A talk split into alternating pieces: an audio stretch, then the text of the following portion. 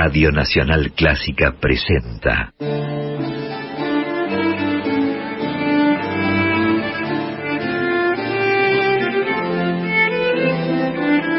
Clásica en La.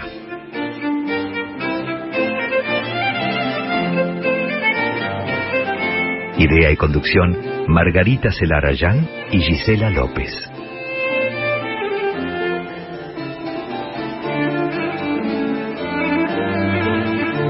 Hola, ¿cómo están? Comenzamos Clásica en la como cada jueves desde las 18 en la 96.7 compartimos este espacio que dedicamos a las trayectorias, creaciones, actividades de compositoras y también de directoras de todos los tiempos.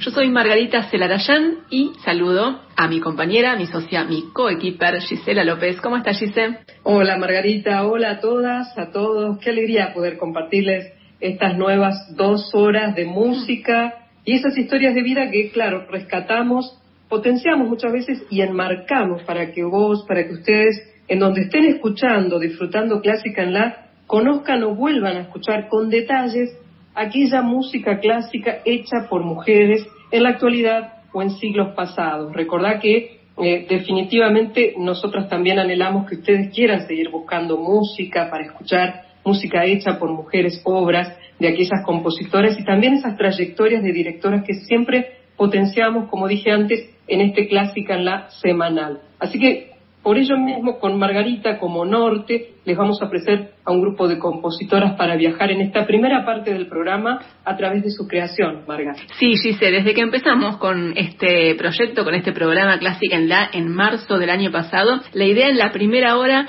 fue hacer un recorrido histórico, viajar al pasado y compartir creaciones de creadoras de otros momentos de la historia. Durante el año pasado compartimos en cada programa la historia de vida y las creaciones de una compositora y este año empezamos a variar un poco ese esquema y nos estamos dedicando hacer recorridos históricos que nos permitan compartir obras y también vivencias de varias creadoras. Y esa es la idea para el programa de hoy. Elegimos un eje temático que es la música para piano que nos lleva a una serie de figuras, a una serie de mujeres que además de haber sido compositoras fueron pianistas, porque durante mucho tiempo, siglos XVIII, XIX, era muy común que los pianistas fueran también compositores y crearan incluso obras que ellos mismos interpretaban. Y ese fue el caso también de muchas mujeres. El ejemplo más emblemático y más célebre es el de Clara Schumann, que fue la gran pianista de su tiempo, y sin distinción de género, una de las más extraordinarias pianistas de todos los tiempos. Pero hubo también otras pianistas, compositoras en diferentes momentos de la historia y hoy vamos a compartir música de algunas de ellas y también de alguna que no es específicamente pianista, pero sí notable compositora. Así que la idea es hacer un recorrido por música para piano de diversas creadoras de diferentes momentos de la historia y vamos a comenzar remontándonos a mediados del siglo XVIII en Francia.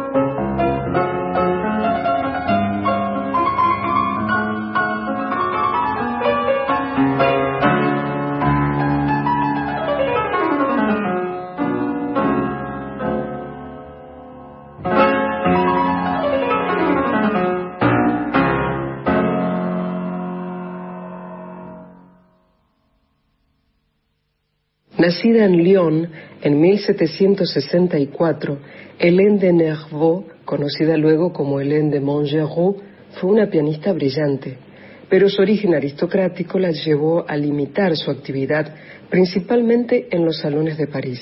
Cuenta la leyenda que durante la Revolución pudo salvarse de la guillotina al improvisar unas variaciones sobre la marsellesa ante quienes debían decidir su suerte. Al rechazar su estatus ligado a la nobleza, se le permitió seguir con su actividad y también pudo dedicarse a la docencia. En 1795 se convirtió en la primera mujer designada como profesora de piano en el Conservatorio de París, aunque su débil salud la obligó a abandonar el cargo poco tiempo después. Hélène de Montgeroux no abandonó su vocación pedagógica y en 1812 completó una colección titulada Curso completo para la enseñanza del pianoforte, que incluía 100 ejercicios y estudios. Pero también compuso otras piezas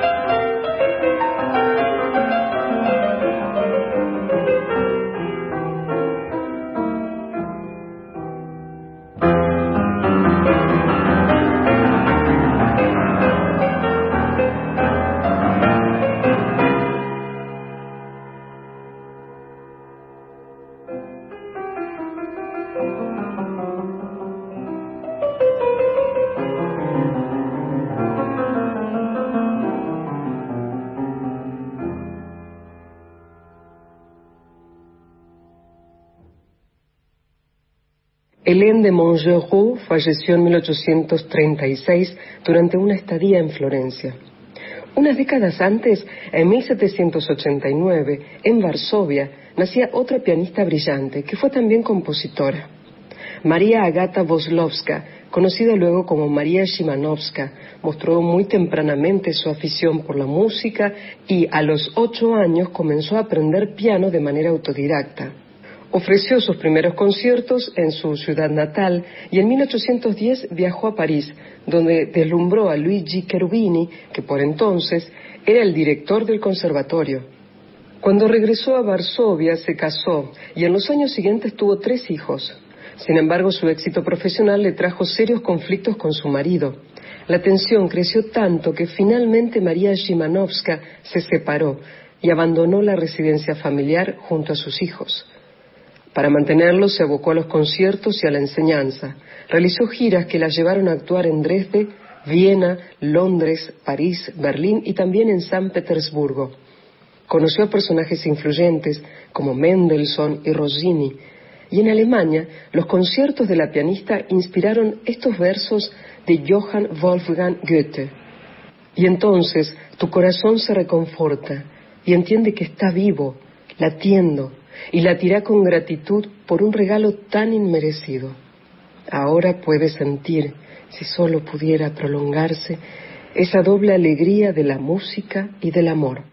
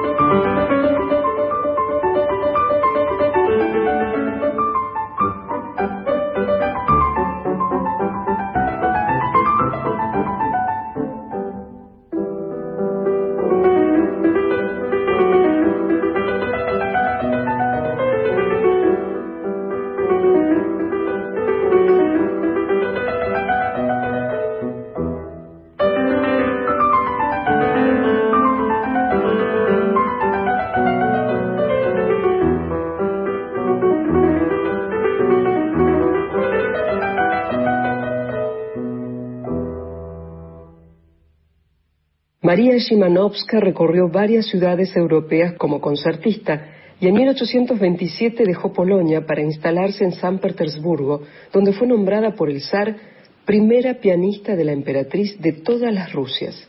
Allí continuó ocupándose de sus hijos y se dedicó a su actividad como pianista, docente y también como compositora.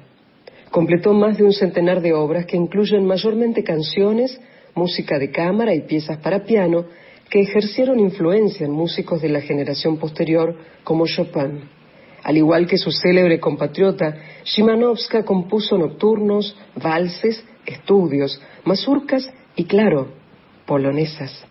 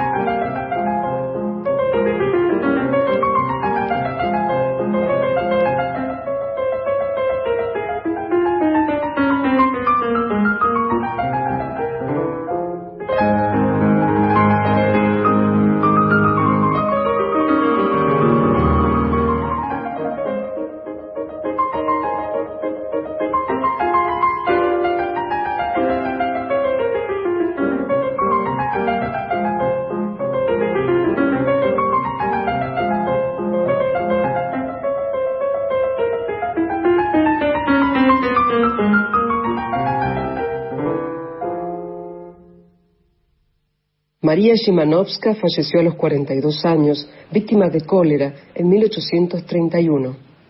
Unos años más tarde, en 1847, en Holmenstrad, Noruega, nacía otra notable pianista y compositora, Agathe Baker Grondal, que creció en un hogar con una fuerte impronta artística. La pequeña Agathe mostró muy pronto su talento musical, pero sus padres se opusieron a que emprendiera una carrera profesional como pianista. Curiosamente, le permitieron continuar sus estudios en Berlín, pero en esa ciudad también su maestro le aconsejó que se orientara a una vida doméstica. Pese a la falta de incentivos, Agathe, con 18 años, estaba muy convencida de lo que quería. En una carta su maestro escribió, Hay algo en mí que nunca me dará paz, porque amo tanto el arte que el anhelo de dominarlo es indescriptible. Al regresar a Noruega, emprendió su actividad como concertista, que le llevó a presentarse con éxito en varias ciudades escandinavas y en Inglaterra. Fue muy aclamada como intérprete, pero algunos problemas de salud limitaron su carrera y la obligaron a retirarse en 1901 a los 54 años. Desde ese momento se dedicó a la enseñanza y también a la composición, actividad que la apasionaba y que la acompañó durante toda su vida. De hecho, en una carta uno de sus hijos expresó, no existe para mí una alegría mayor que la de componer y poder crear algo verdaderamente bello.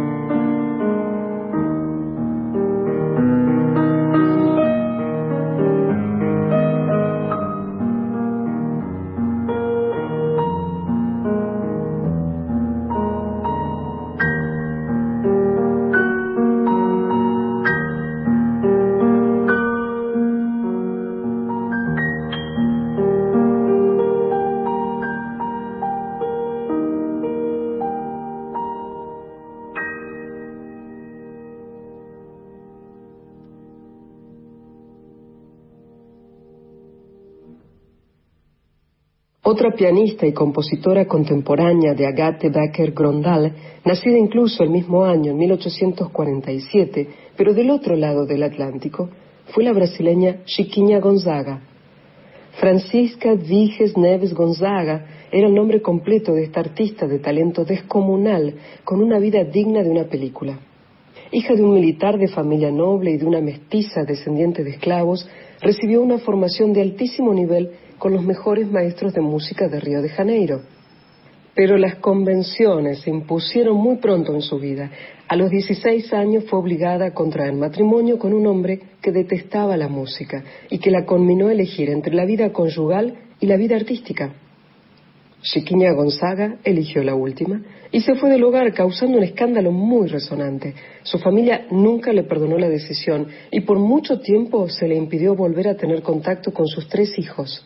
Chiquiña buscó sobrevivir como profesora de lengua portuguesa, de matemáticas, de historia, de piano, pero pronto se abrió camino en los círculos musicales de Río de Janeiro a fuerza de talento y perseverancia. Se destacó como pianista, fue la primera mujer en dirigir una orquesta en Brasil, aclamada como compositora también.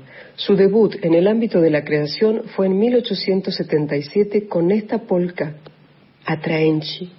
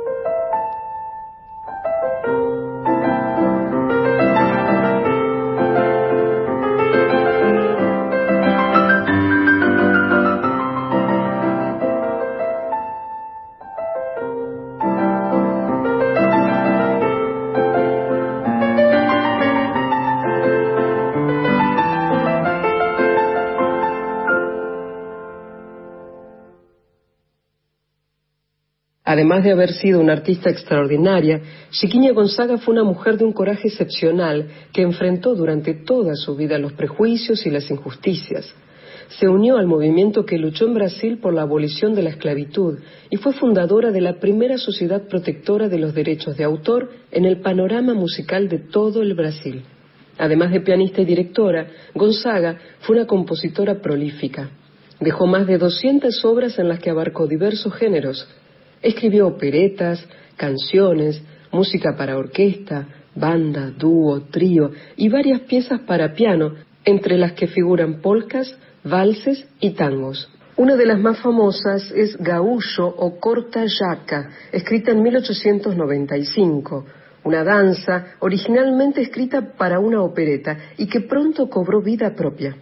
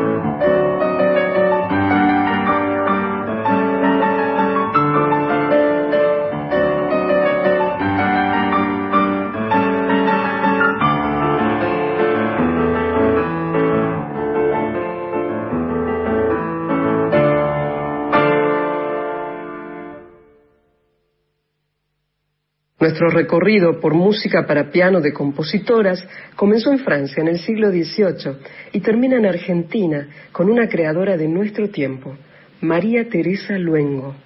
Nacida en 1940, se graduó en composición y en musicología en la Universidad Católica Argentina y tuvo como maestros a Alberto Ginastera, Luis Llaneo y Gerardo Gandini. María Teresa Luengo recibió premios y distinciones de la Municipalidad de la Ciudad de Buenos Aires, del Fondo Nacional de las Artes y de la Universidad Nacional de La Plata, y se desempeñó como docente en esa institución y en las universidades Católica Argentina y Nacional de Quilmes. El catálogo de Luengo incluye obras electroacústicas, además de música para orquesta, para diversas formaciones de cámara y también para piano, como Saltos Transparentes de 1990.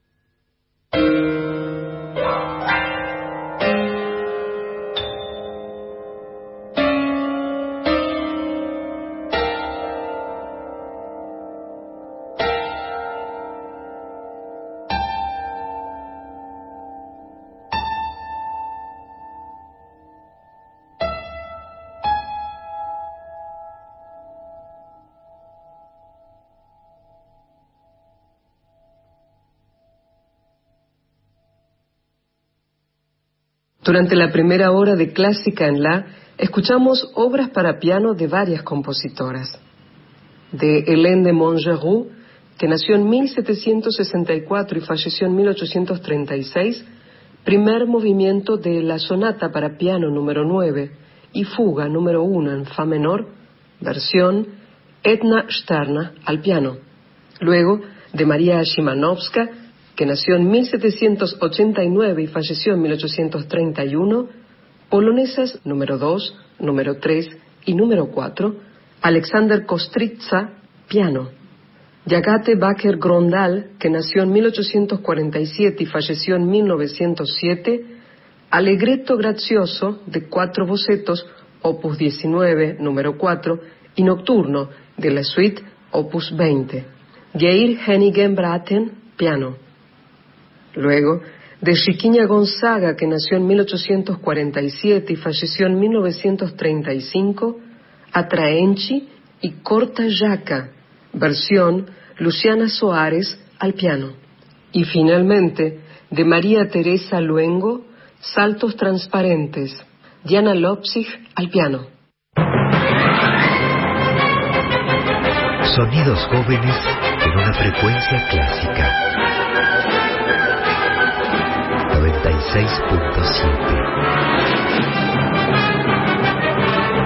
La radio pública.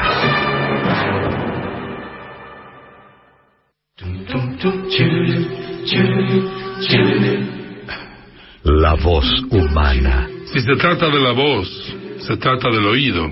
Respiración, musculatura, esqueleto, sistema nervioso, emociones, secreciones, si solo se tratara de la voz. Con la conducción de Víctor Torres. La voz es el cuerpo, nos delata, nos deja expuestos. La voz no se puede evitar, aunque callemos. Los domingos a las 16 por Radio Nacional Clásica, la 96.7, clásica y pública.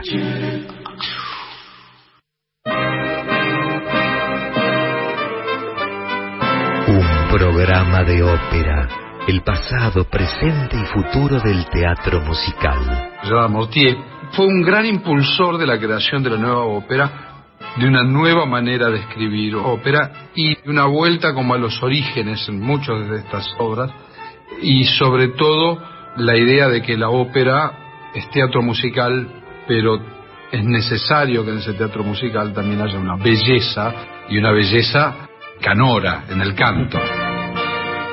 Idea y conducción, Marcelo Lombardero, con la colaboración de Luciano Marra de la Fuente. Un programa de ópera, los domingos a las 21 por Radio Nacional Clásica, la 96.7, clásica y pública.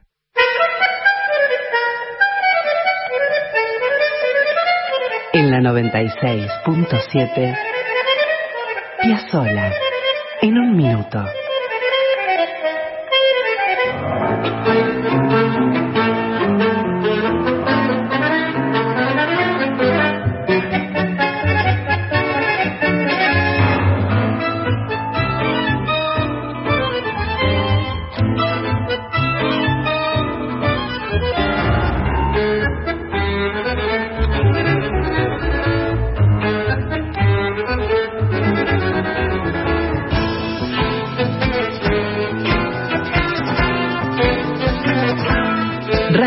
Clásica, la 96.7, la radio de todos.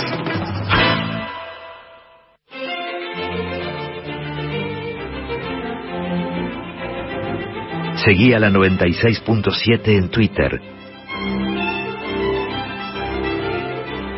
Búscanos como arroba nacional clásica y entérate de todas las novedades de la programación arroba Nacional Clásica, el Twitter de la 96.7. Clásica y pública.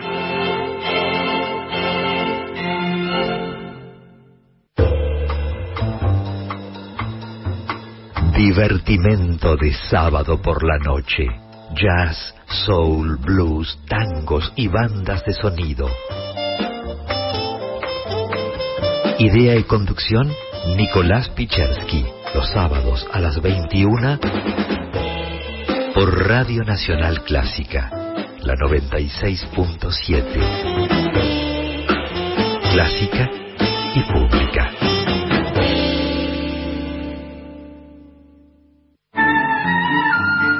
La discoteca de Alejandría, las músicas más nuevas y las más antiguas en un solo lugar.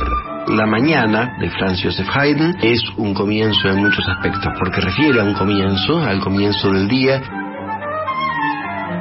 Es además prácticamente el comienzo de la carrera de Franz Joseph Haydn y también el comienzo de una concepción musical distinta. Idea y conducción, Diego Fischerman. Los domingos a las 19 por Radio Nacional Clásica, la 96.7. Clásica y pública. Una radio de música. Nacional Clásica 96.7.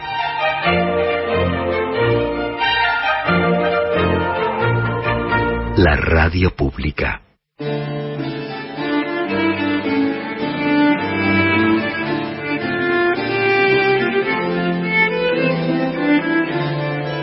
Pasadas las 19 horas, esto continúa siendo clásica en la. Yo soy Gisela López y con Margarita Celarayán, como vos bien sabés y nos seguís escuchando desde hace más de un año, estamos conduciendo este espacio de dos horas dedicadas a compositoras y a directoras de orquesta de otros tiempos y del mundo actual aquí en la música clásica. O sea, música clásica con perspectiva de género. Y a través de las redes sociales es que nosotros nos enteramos si te ha gustado este envío u otros anteriores, si conocías las obras que elige cada semana Margarita Celarayán para cada envío o si te interesa que hablemos de alguna directora en especial. En fin, toma nota si querés contactarte con nosotras a través de Twitter, en Facebook o también para sumarte a las casi 500 seguidoras y seguidores también de nuestra cuenta de Instagram. Búscanos ya. Anota arroba en la clásica. Arroba en la clásica. Pones el arroba, después pones en la clásica. Todo junto con minúscula y claro, así de esa manera ya podés acceder a estas tres eh, redes sociales donde siempre tenemos propuestas de eventos, gestionamos la publicación de otras cuestiones que van ocurriendo, que tienen que ver con la parte institucional, eh, con las fundaciones, con las entidades, con el trabajo y el proceso de muchas mujeres, compositoras y directoras que están trabajando para que la igualdad sea un hecho. Y también, claro, recordar que si tuvieras dificultades, como muchos de ustedes, para estar a las seis de la tarde un jueves escuchando la radio, la FM 96.7, tenés, gracias a la gestión de Radio Nacional de Buenos Aires, la posibilidad de escucharnos cuando quieras, como quieras, donde quieras, a través de los podcasts que en las plataformas Spotify y también en iTunes se suben casi automáticamente. O sea, ya el día viernes, después de que sale nuestro programa, tenés la posibilidad de agendarte, escucharnos cuando tengas un tiempo, cuando te puedas tomar un té, un cafecito, quedarte un rato o cuando viajes a algún lugar, tenés las dos horas de nuestro programa allí dispuestas para vos en Spotify o en iTunes. Nos buscas en la lupita, pones podcast clásica en la y de esa forma nos podés empezar a seguir. Sería genial que lo hagas porque de esa forma también acercamos este material a que vos en otro momento, en otro lugar, también lo puedas compartir inclusive con tu familia, con amigos, con otras personas. Eso siempre nos ayuda a difundir más la música clásica hecha por mujeres.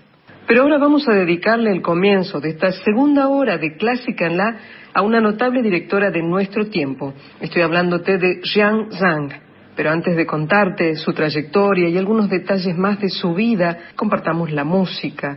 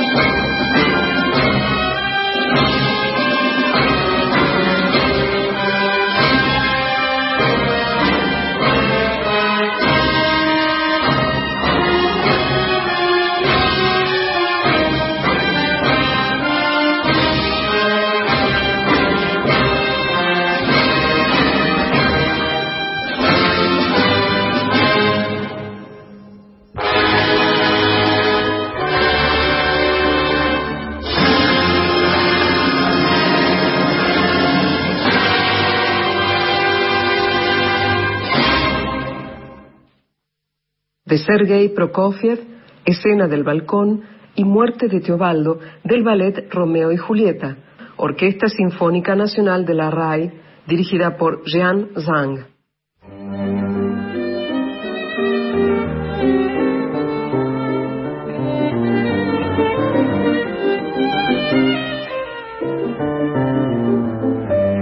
Estamos hasta las 20 compartiendo clásica en La por la 96.7 y ahora nos vamos a dedicar a una directora de nuestro tiempo que es Xian Sang. Es directora musical de la Orquesta Sinfónica de Nueva Jersey en Estados Unidos. También es directora principal invitada de la Sinfónica de Melbourne en Australia y directora emérita de la Orquesta Sinfónica de Milán Giuseppe Verdi. Xian Sang nació en 1973 en China Estudió en el Conservatorio de Beijing y a los 20 años, cuando todavía era estudiante en el conservatorio, la convocaron para dirigir en la Ópera de Beijing una producción de Las bodas de Fígaro de Mozart. Tuvo un momento bisagra en su trayectoria que fue cuando ganó en el año 2002 el primer premio en el concurso de dirección Marcel Villar y a partir de ese momento su trayectoria recibió un impulso muy importante, se instaló en Estados Unidos donde fue directora asociada de la Filarmónica de Nueva York.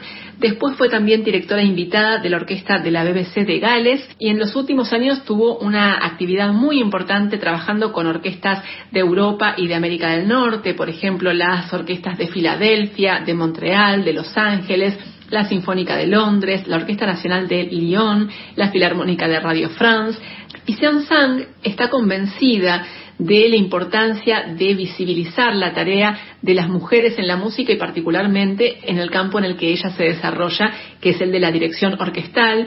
Y a propósito dijo, cuando las chicas, cuando las niñas ven a otras mujeres haciendo este trabajo, pueden pensar y pueden sentir que ellas también pueden hacerlo es la importancia de la existencia de referentes, en este caso mujeres, llevando adelante tareas históricamente atribuidas a hombres y la importancia que tiene que esas mujeres tengan lugar, puedan desarrollarse profesionalmente, para que también las más jóvenes entiendan y vean que eso es posible, ¿no? Es todo un círculo virtuoso que es muy importante seguir alimentando para que las compositoras, las directoras, las mujeres en el campo de la música tengan más espacio y el panorama sea más igualitario en términos de género.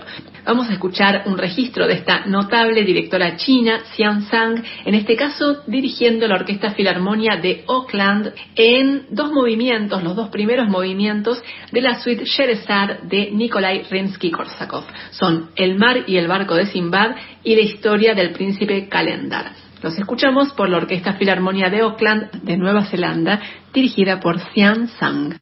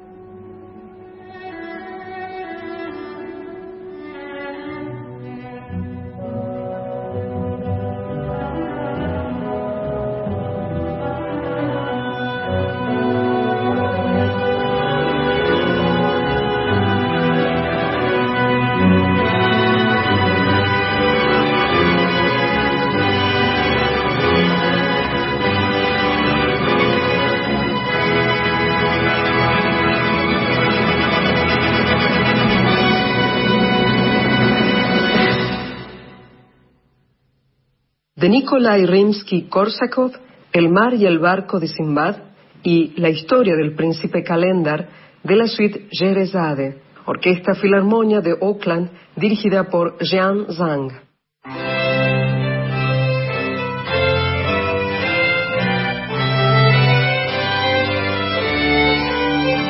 Seguimos hasta las 20 en Clásica en La y vamos a dedicar estos últimos minutos del programa a un disco, es un álbum de la guitarrista italiana Federica Artuso con música de una guitarrista y compositora de la primera mitad del siglo XIX, también italiana, que fue Emilia Giuliani. Este disco es el resultado del trabajo entre Federica Artuso y la musicóloga Nicoletta Confalone, que trabajó en la edición de la obra completa para guitarra de esta compositora que vivió entre 1813 y 1850.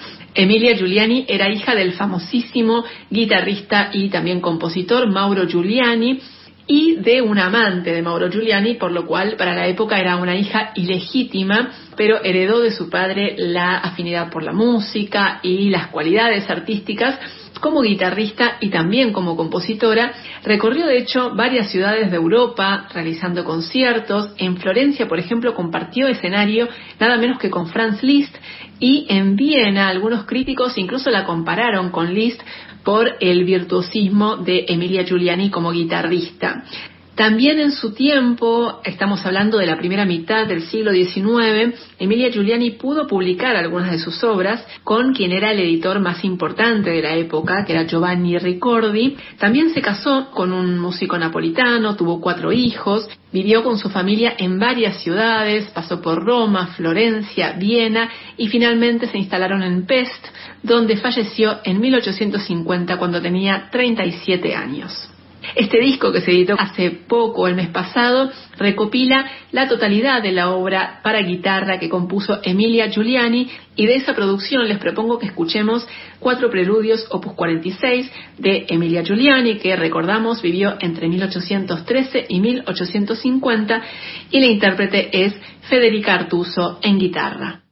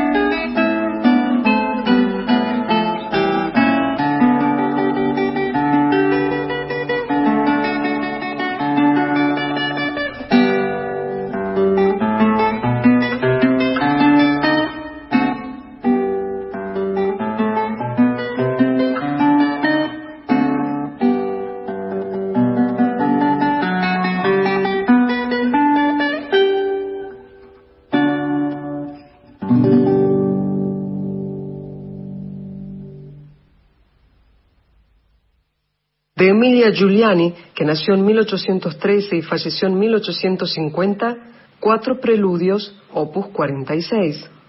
Federica Artuso en guitarra.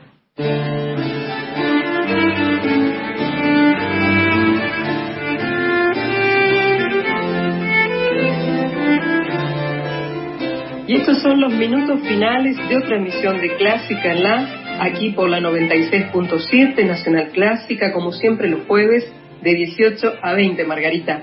Sí, Gise, y hoy tuvimos un programa muy variado y con mucha música, como nos gusta y como tratamos de hacer habitualmente.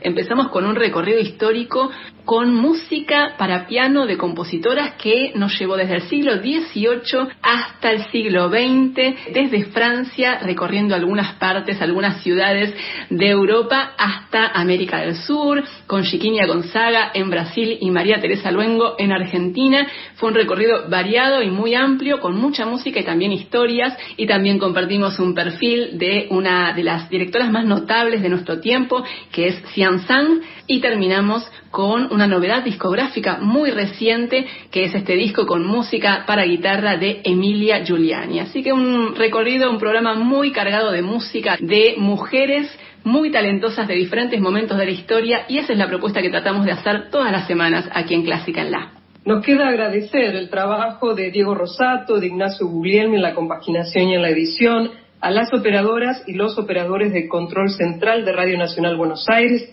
por ponernos este programa al aire semanalmente de 18 a 20 cada jueves aquí en la 96.7. Gratitud a la dedicada preproducción y co-conducción de Margarita Celarayán, también gratitud a cada like en las redes sociales, a quienes nos siguen en Instagram, en Facebook, en Twitter y también a aquellos y aquellas que nos escuchan a través del podcast vía Spotify o en iTunes. De esa manera también agradecemos a Radio Nacional Clásica que nos permite estar de esta forma de llegar a vos desde otros lugares. A vos, a ustedes, muchísimas gracias por estar. Aquellos que quizás no nos ponen like, pero nos están escuchando semanalmente o de una forma o en el lugar que pueden. Realmente muchísimas gracias porque sabemos que están allí, que vos estás del otro lado y por eso también es muy valioso que tengamos este espacio donde realmente podemos validar hacer radio con perspectiva de género en la música clásica. Siempre es un gustazo compartir con ustedes este tiempo cada jueves de 18 a 20. Yo soy Gisela López.